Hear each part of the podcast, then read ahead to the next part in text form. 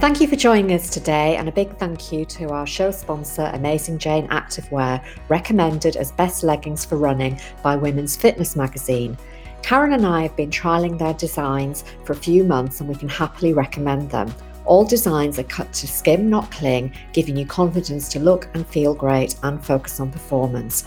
So, if you'd like to try Amazing Jane Activewear, please use our listeners' special discount code RHH10 for 10% off all purchases at AmazingJane.com.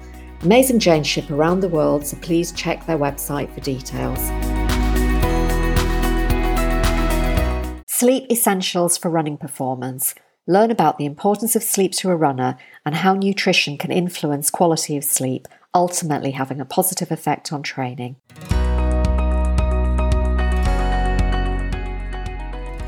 Hello and welcome to She Runs, Eats, Performs, the podcast for female runners of all abilities. Please join Karen Campbell and Aileen Smith, nutritionists, friends, and runners, who are here to help you translate sports nutritional science into easy to apply tips and plans, helping you enjoy peak running performance. And especially adding in the female factors every woman needs to know to be a healthy runner. The suggestions we make during this episode are for guidance and advice only and are not a substitute for medical advice or treatment. If you have any concerns regarding your health, please contact your healthcare professional for advice as soon as possible. If you'd like help from Karen and Aileen to design a personalised sports nutrition plan for your running, please contact them at Runners Health Club.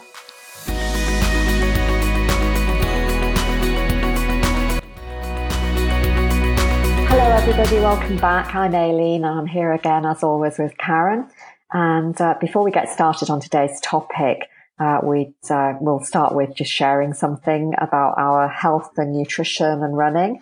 So our topic today is going to focus on sleep. So Karen, I just wondered um, if you have any problems with your sleep. Um, hi, Aileen. Hi, everybody. Um, actually, now, no, I sleep like a baby and I get sort of um, eight hours sleep a night. And it's very, very rarely that um, I waken up during the night. But I have to say, it's not, it hasn't always been like that. I remember um, back actually when I was studying nutrition at the Institute of Optimum Nutrition with you, Aileen. And um, it was the study was so intense and so full on that I was finding that I was I was working late into the night and then getting up early and then back to study. And it was just constant. And I was just finding that I was getting less and less sleep. And um, the implications of that actually were quite profound. And I think it's only in the last sort of two years that I feel as though I've started to get back into a, a, a normal sleep pattern and, and a feeling of restfulness when I first waken up, you know, for a long time afterwards. So for about five years, I was still feeling really groggy and tired when I, I woke up in the mornings, even though the study was over, but it just took so long to recover. And I remember during that time, I wasn't really aware of the impact it was having on me. It was mm. just actually after I stepped out of it that I could see that my nutrition was suffering. I was sometimes making poor choices just to keep going. And also my training. I wasn't able to train so hard, train for so long. Um, I was more susceptible to injury and I was really irritable. So lots of different signs and symptoms. Not just a few of them, Aileen, but I have to say now I'm so much, so much better. How about you? Have you got any sleep uh, stories to yeah, tell? Yeah, well, it's interesting you, you sort of recall all those things that were, I suppose, stress related for you and, and also the disruption in a routine, uh, you know, and I think often that's something that can happen with people when they, they have uh, sleep disorders or disruptive sleep. It's just that they're not in a a routine or they're, they're not following the body clock in the right way. Um, mm. but yeah, a bit like, um, you know, you, you've got good sleep. Now, I'm, I've always been one of those irritating people that falls asleep as soon as my head hits the pillow. So I don't read. I just more or less just put the light out and I'm out for the count. Um, so that can be irritating for other people who can't sleep. Yes. For me, it's good. For me, it's good. Um, but I do have to be conscious about what time I go to bed. Um, so I aim to be in bed by 11 p.m. I mean, sometimes I can go earlier, but I think 11 seems a good time for me. But I find that really only happens if I start to wind down about 7 p.m. So if I'm busy, you know, if I'm working late, uh, particularly if you and I are doing, you know, we used to do those late um, Facebook mm. lives. It just stimulates me, and then I'm wide awake, and then I want to keep doing things, um, and I can't wind down. So I find that if I knock off work from about seven o'clock onwards, and then relax and do relaxing things the evening, that um, that helps me. So mostly I sleep pretty well. I do from time to time for some unknown reason, you know, there'll just be some one night I'll just have a disruptive sleep. And I think sometimes that's because I'm maybe not following my sleep pattern. So that again could be, you know, I've maybe not gone to bed at the right time and I just don't get into the right groove with my sleep and I'll wake up in the middle of the night and I'm wide awake. Um, so if, if that happens, usually I'll do, um, you know, some breathing exercises. I find that quite helpful. I might use inhale lavender, um, which is good. Um, and often I'll do a, a, a, sort of relaxation meditation before I go to bed, which helps too. So I've got a few things that I can call on uh, to help me. Um, but yeah, like you, sleep's like a number one priority for me, and I really notice the difference when when it's not been good. Absolutely. So so yeah, uh, we've got all got our challenges. Um, mm. So today, as we, you know, we've alluded to, we, we're talking about sleep. And one of the reasons that we picked on sleep as being a, a topic that we thought would be really useful for everybody to think about is because um, it's part of the performance triangle, which we did talk about in back way back at the beginning in episode one, uh, which was the the episode about personalizing nutrition. And the thing about the performance triangle, uh, as you would imagine, it's there's three sides to the triangle. Uh, there's nutrition, training, and the third side is sleep and rest.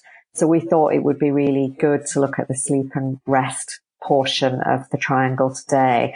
Um, and the thing to really bear in mind is the triangle is of three equal sides. So that means that your the attention and focus you should give to the triangle is equal on each of the sides. So they're all interconnected. And like you said earlier, you know, when your sleep is poor, it does affect things like your training ability and making the right food choices. Um, so it's, it's really important, isn't it? Um, yeah, absolutely. So, because it's such a big topic, uh, as every topic seems to be, we always seem to be saying this, don't we, Karen? This is a really big topic. Yes, but, it, but it is. Um, so that we're going to cover mm. three aspects today. Um, so why is sleep important for a runner? How can nutrition influence sleep? And what are the effects of training?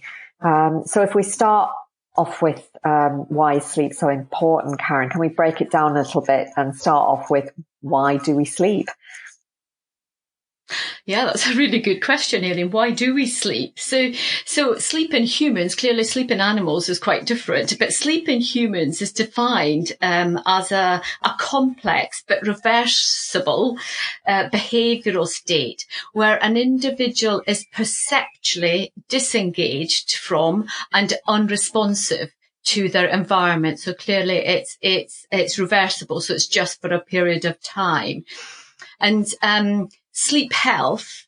In fact, good sleep health, because clearly there's bad sleep health as well, um, which I'm sure we'll discuss later, Aileen. But good sleep health um, is characterized as having sufficient sleep for an appropriate duration and feeling satisfied afterwards. So a bit what we were, a bit about what we were just speaking um, about, Aileen, sort of when we've had the eight hours and we've followed our own sleep hygiene, we feel sort of satisfied and energized when we get up um, in the mornings.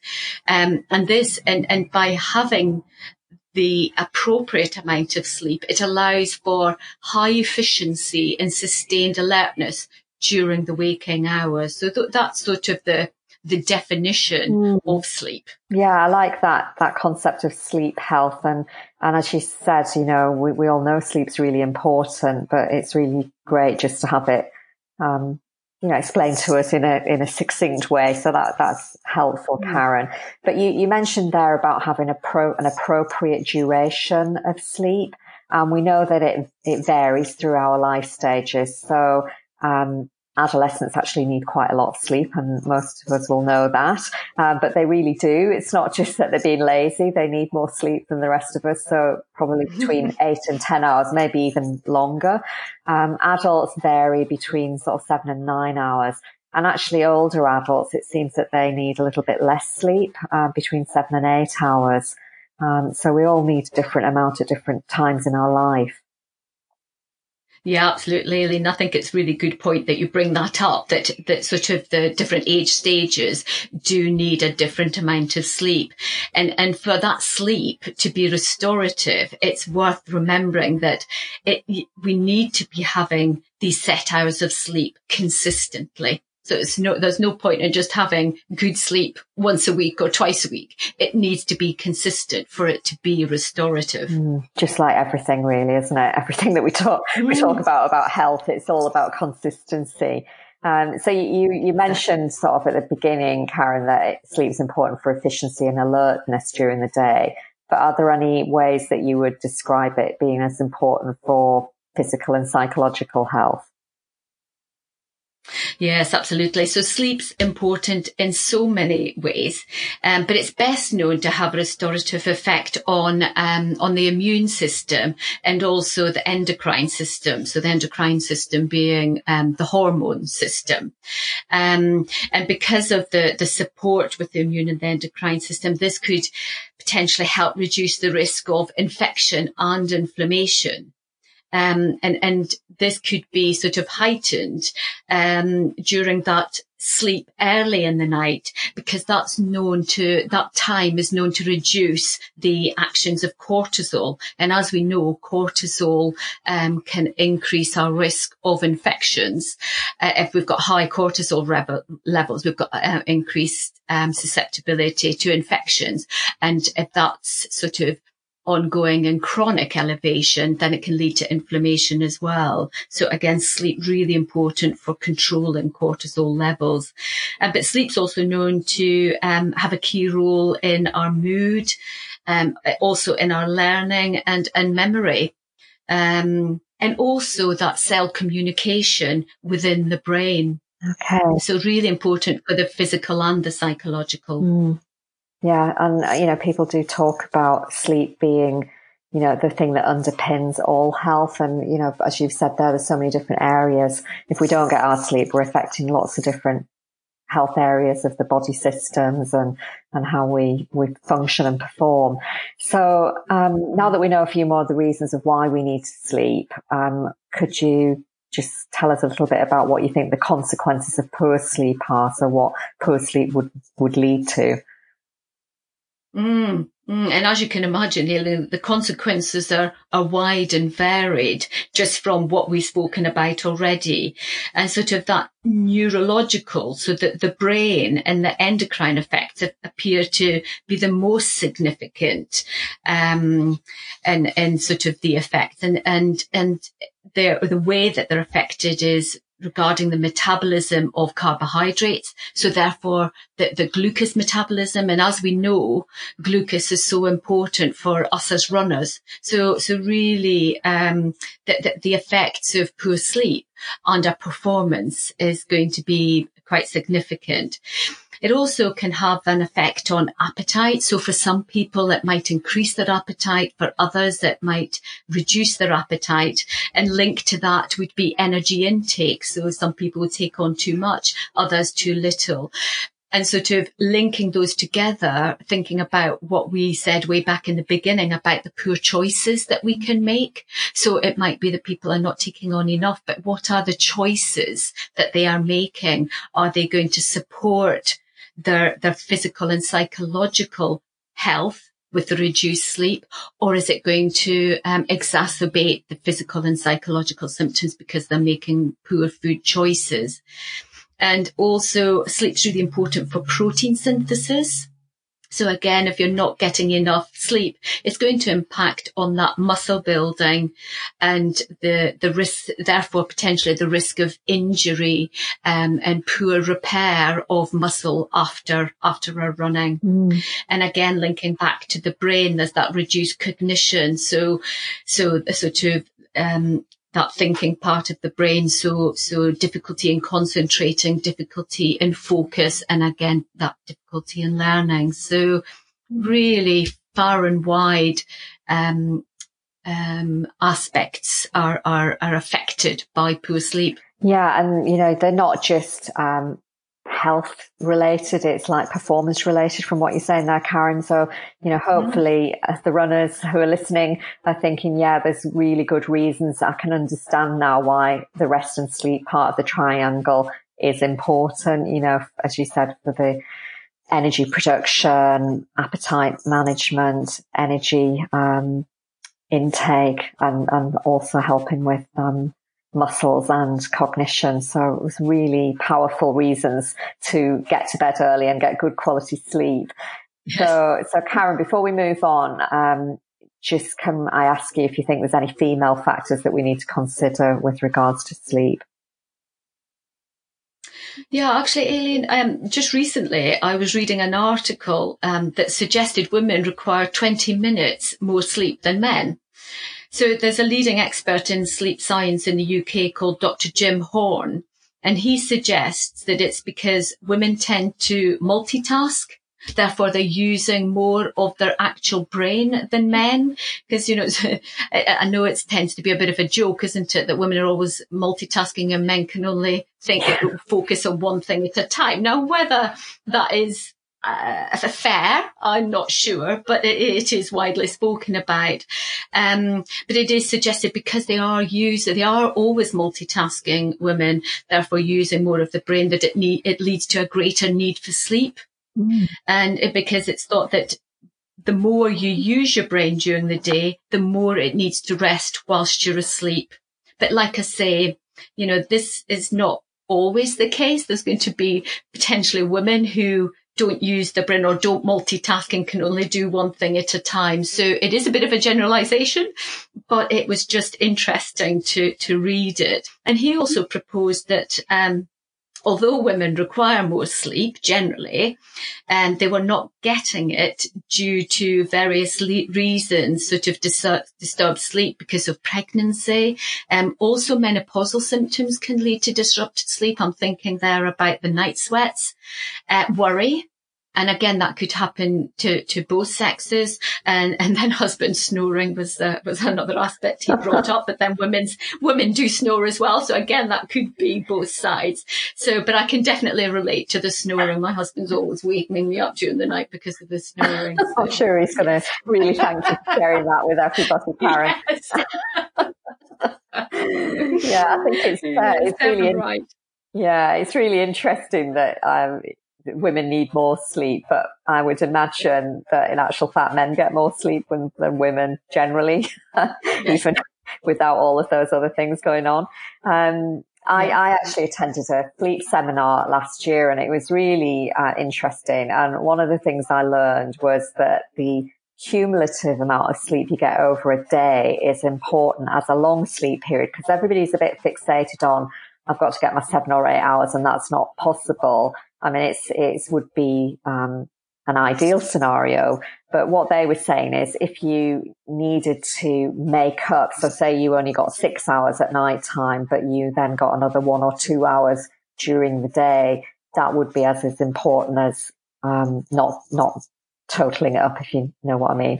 Um, yeah. and, and this was sort of like relating back to the the days gone by when, you know, we were maybe working in the fields and we slept in two chunks of time. So, you know, apparently hundreds of years ago, people would have got up and maybe at three o'clock in the morning and then have maybe worked until maybe nine or 10, um, to, to do farm work. And then they would have had a rest and then gone out and done some more. Um, so that was the sort of, um, thought the theory behind it.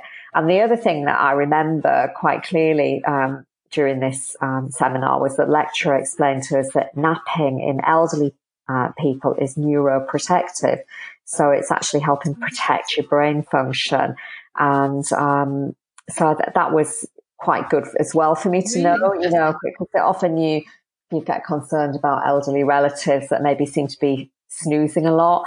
But, you know, when they explained, well, that's actually quite helpful for them. I thought that was good, you know, so it, it just shows that there are, you know, productive times when you sleep and it's good to, uh, you know, so maybe having a short nap for some of us is a good idea. You know, if you've had a, particularly I think for maybe young parents as well, you know, that they've got, they've got a lot and they're sleeping yeah. when the baby sleeps or, you know, needing to catch up on it at different times of the day. I think it's good to know that that's a positive thing to do. Mm. And I'm just thinking of the Spanish there as well, because they're, you know, they're, they're histor- they historically have a siesta, don't they? Mm. So yeah. there's something important in that by the sounds of it. Yeah, absolutely. Mm. So, um, could we move on now, Karen, and think about the interconnection between sleep and nutrition? Uh, because we both know that nutrition can have a positive influence or a negative influence depending on what you're doing.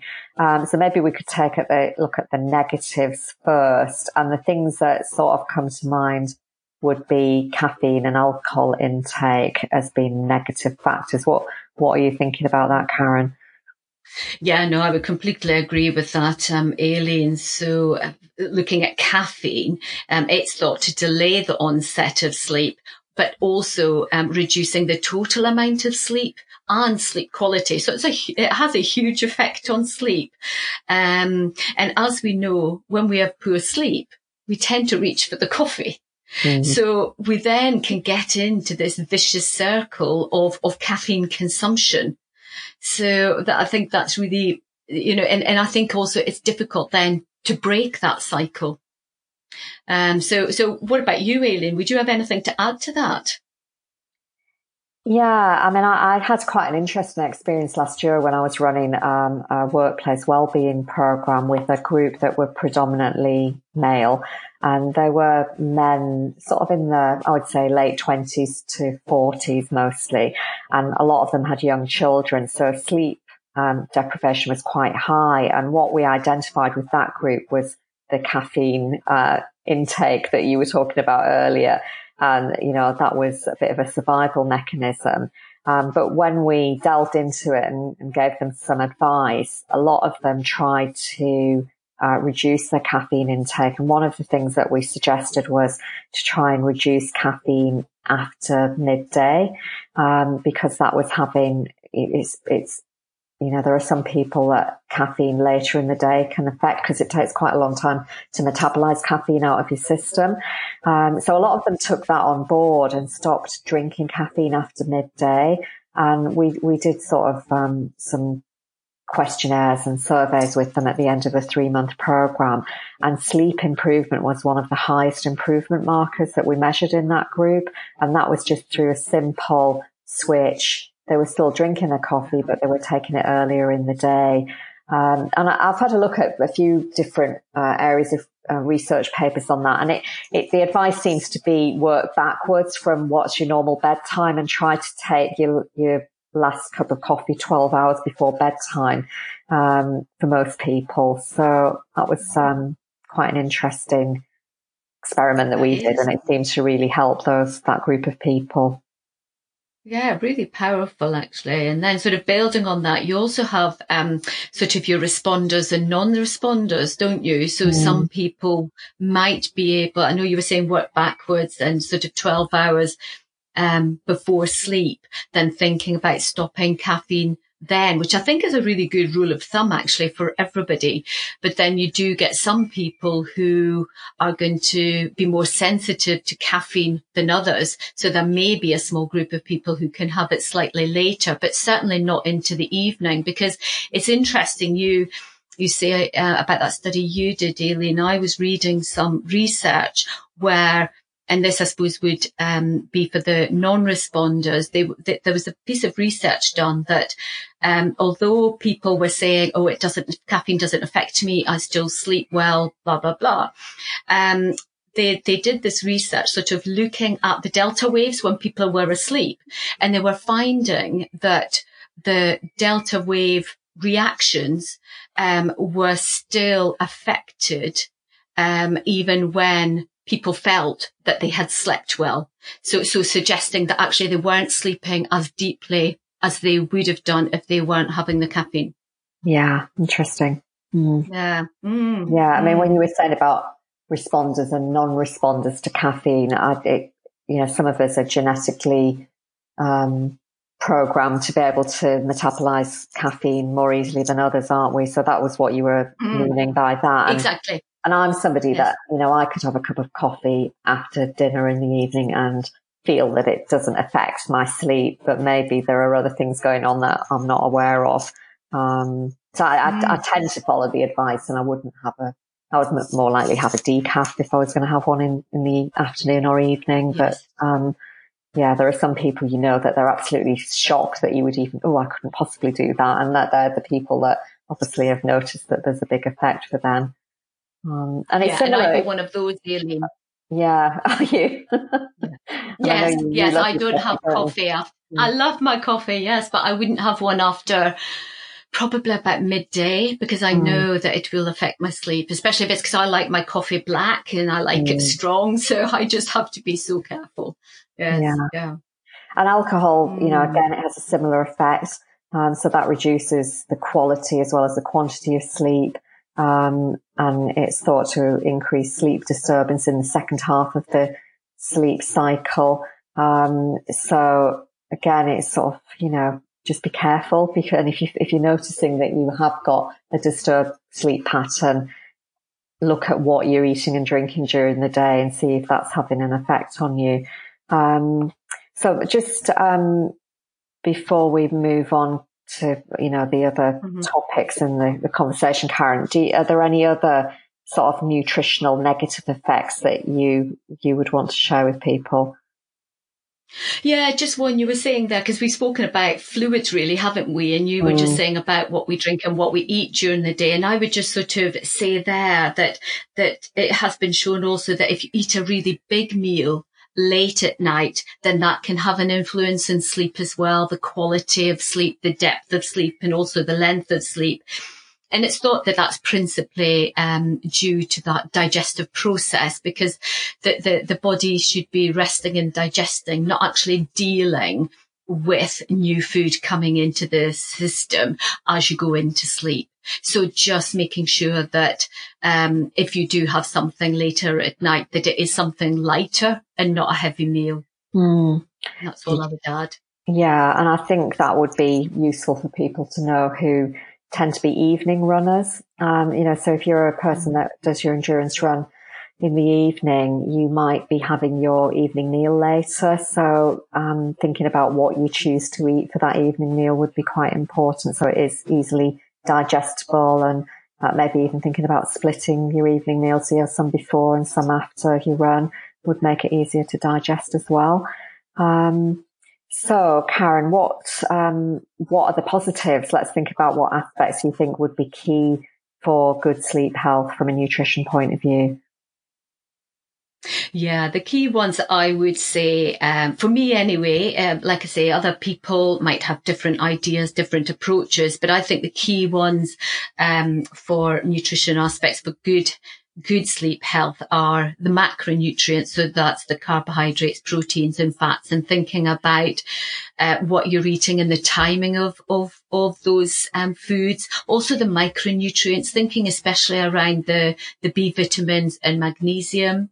Antioxidants as well are, are really supportive um, for sleep and also certain fruits, especially kiwi and tart cherries, which have been uh, well researched actually in, in their effects of inducing sleep. Mm. So there's there's quite a lot of things we could do. So do you want to take us through the macronutrients, Karen? What you think is important there, and then I'll have a little overview of the micronutrients in a minute or two. Yeah, yeah, that sounds like a plan, Aileen.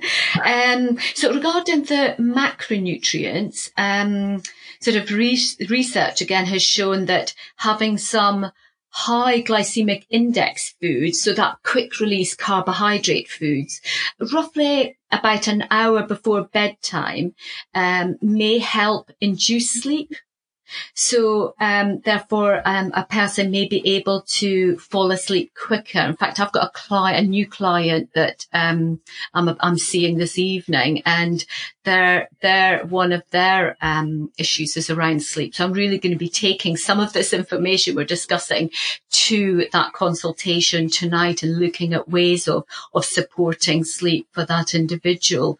Um, so, so really thinking about the, the timing of the foods uh, about an hour before bedtime, having a quick release carbohydrate food, but just making sure that what the foods that you choose are healthy options. So maybe something like fruit, for example, maybe some berries or the, the orchard fruits like apples and pears, which have good levels of quick release carbohydrates, but they're not they're not the um, exotic fruits which have really high levels and might sort of um, lead to a, a spike in insulin and um, and, and cortisol because we don't want that at bedtime. So it's really thinking about the different fruits that that you could uh, that you could choose regarding protein. Um, dairy sources of protein have been shown to increase the length of time of sleep. Now that's maybe due to the levels of melatonin that naturally occurs in um, in cow's milk. Now, melatonin, I'm sure lots of people has, have heard of that. So that's the neurotransmitter in the brain that helps induce sleep. And apparently you can get what is known as nighttime milk. So it's when it's, it's milk that are from cows that have been milked um, during the night. And that's apparently um, enhances the melatonin content.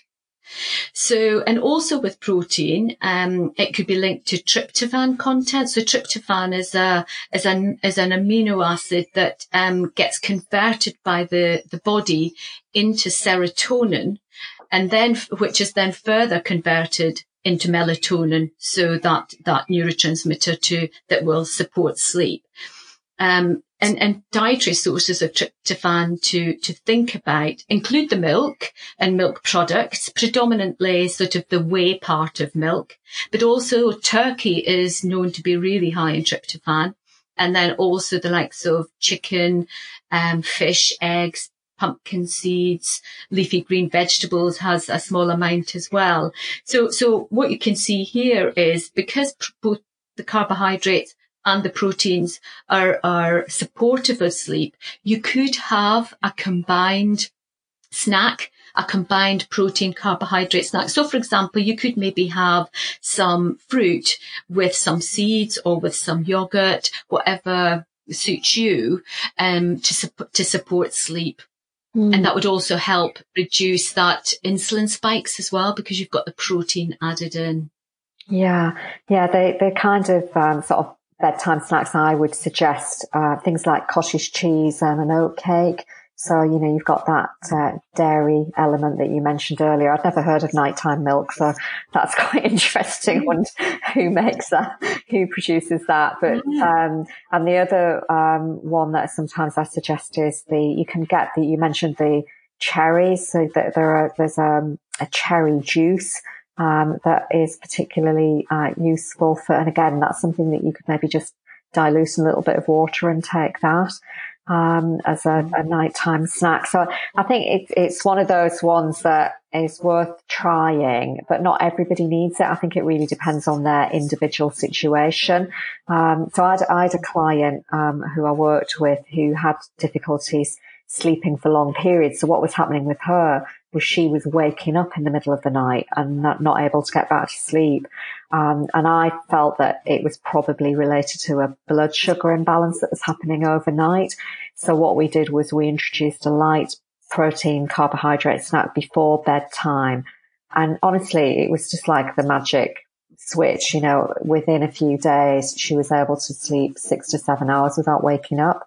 So, you know, I think it's definitely worth trying. I think the only thing I would caution people against is, you know, particularly if you're watching uh, what you're eating with regards to managing body composition, uh, you have to be careful that you're not overloading your energy intake and, and making sure that you're doing it in a way that's um, going to help your blood sugar balance, not sort of uh, disrupt it. So, yeah, I think it's um, something worth trying out and just testing in a small way mm. to see if, it, if it's any mm. help to people.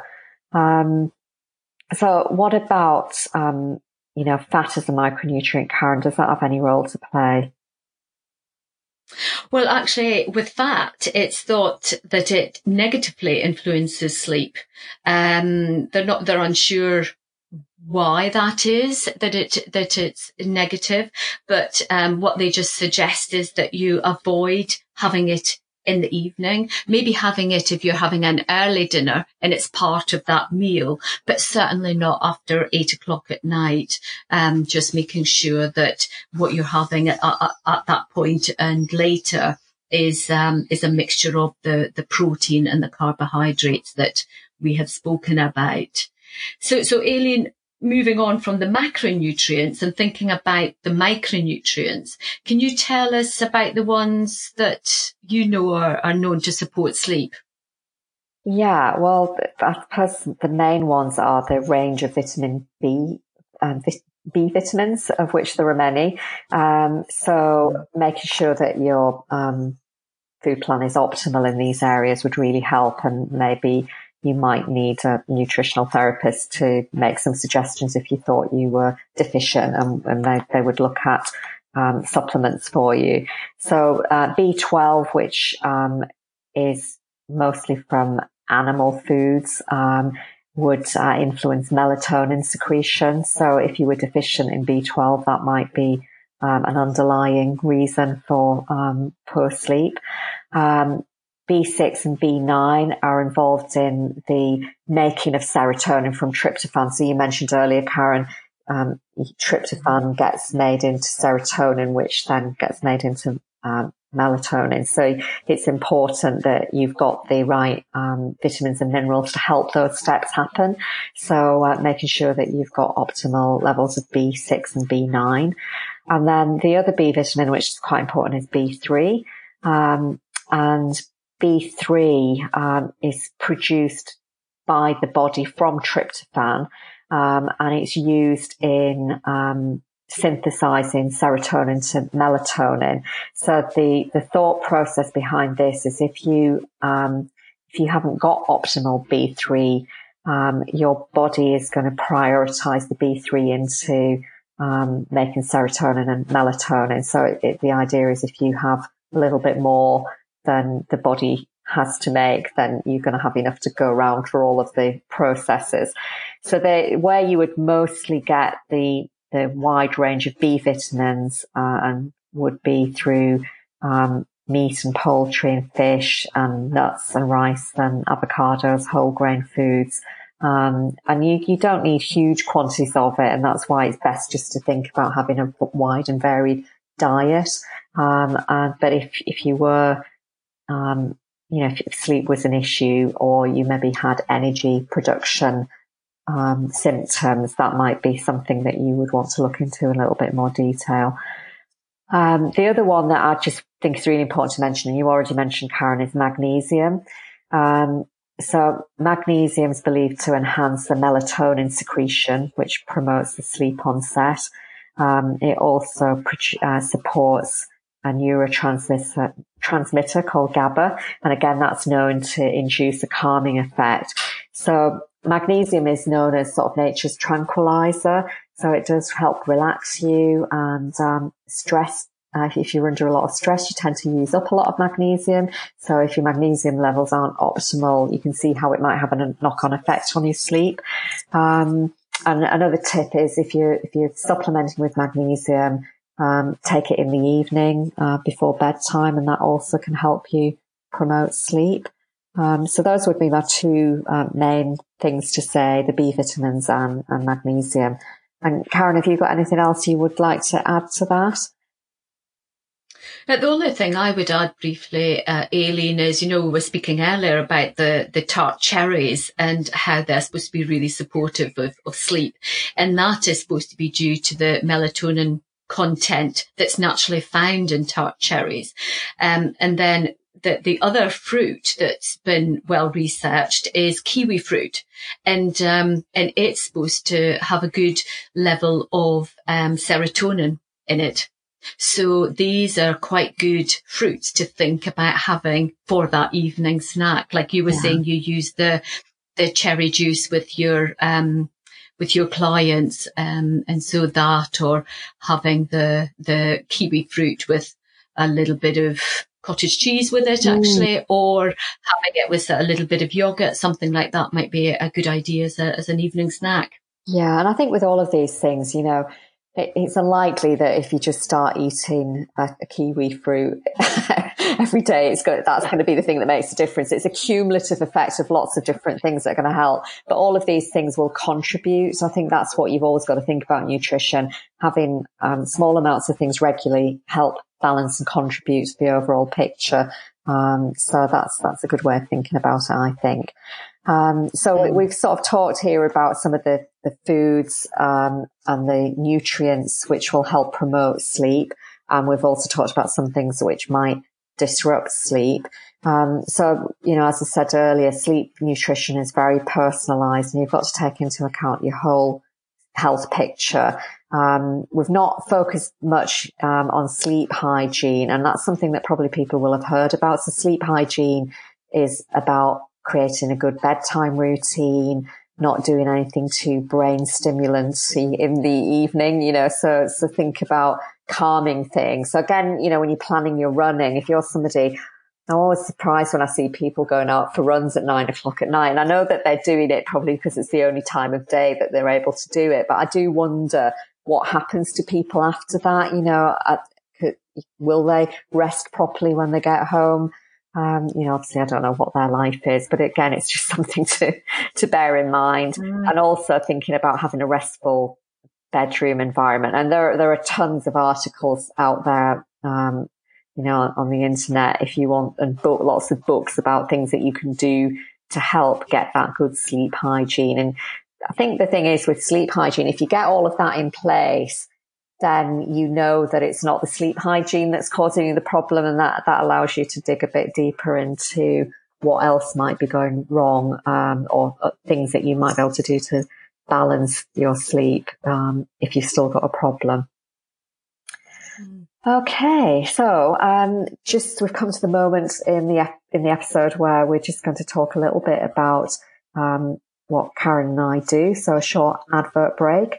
Um, so we uh, we run uh, Runners Health Hub, and it's where Karen and I offer a range of services to help you be fitter, faster, and stronger. And we'd love you to have a look at the the Runners Nutrition Zone, which uh, is where we host our online program. And in that online program, you'll find lots of short videos, recipes, and downloads, as well as invitations to live training sessions which will, are all there to help you put easy nutrition into practice. So the videos are short, you know, they're only about 15 to 20 minutes, so quite easy to listen in quickly and, and get some tips and some action points that you can put into plan. And then there's lots of resources for you um, to look at to help you uh, do your menu planning and to um, organize your nutrition in an easy way.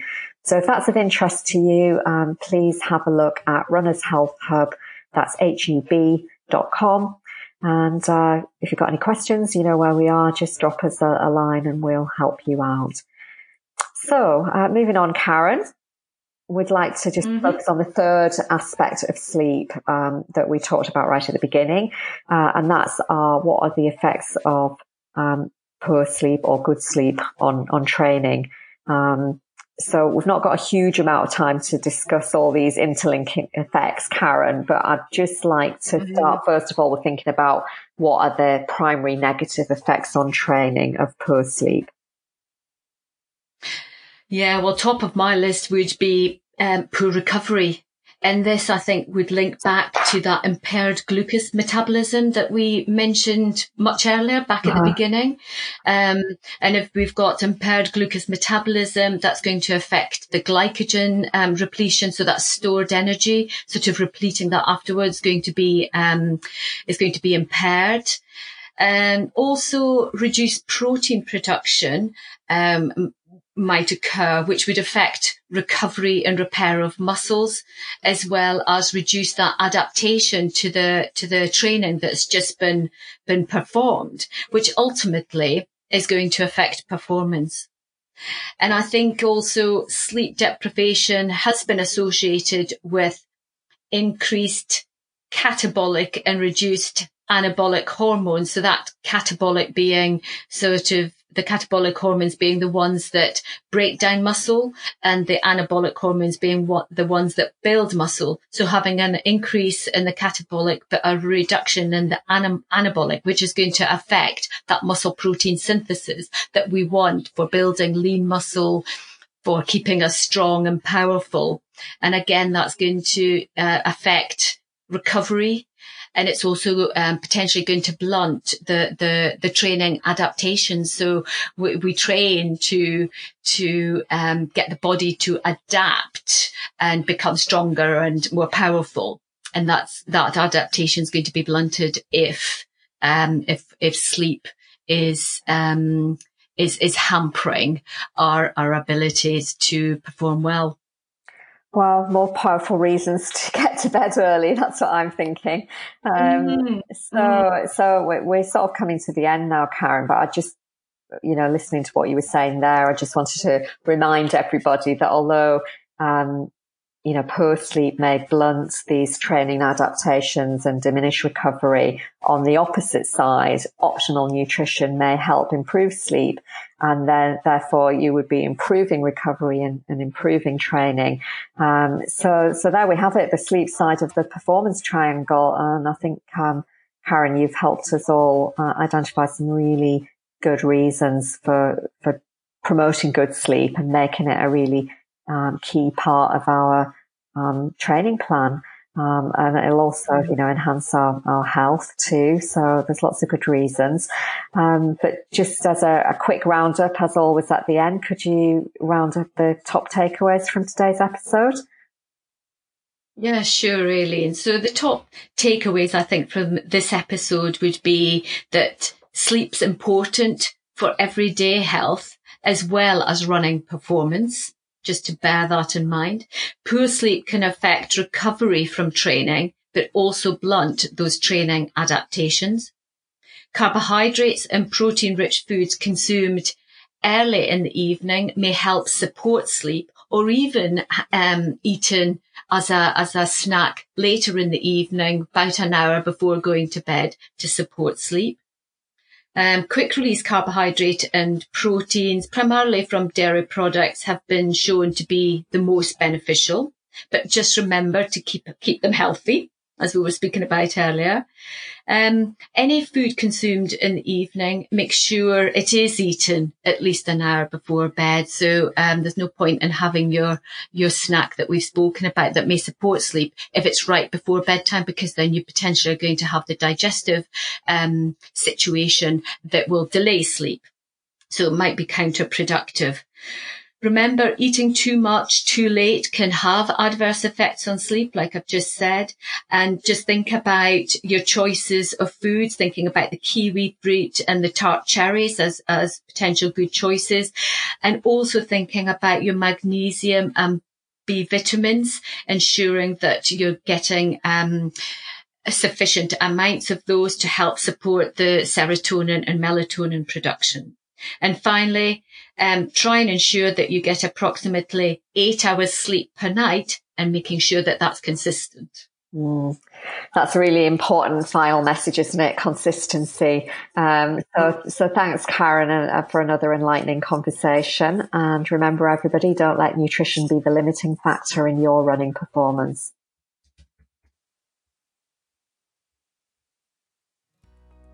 Well, this brings us to the end of another episode of She Runs, Eats, Performs, brought to you by Runners Health Hub, helping female runners to be fitter, faster, and stronger. We really hope you've enjoyed listening and you'll join us again soon. In the meantime, we'd be so grateful if you check us out on iTunes and leave a review. And once again, thanks for listening and do let us know if there are any topics you'd like us to cover in future episodes. Bye for now.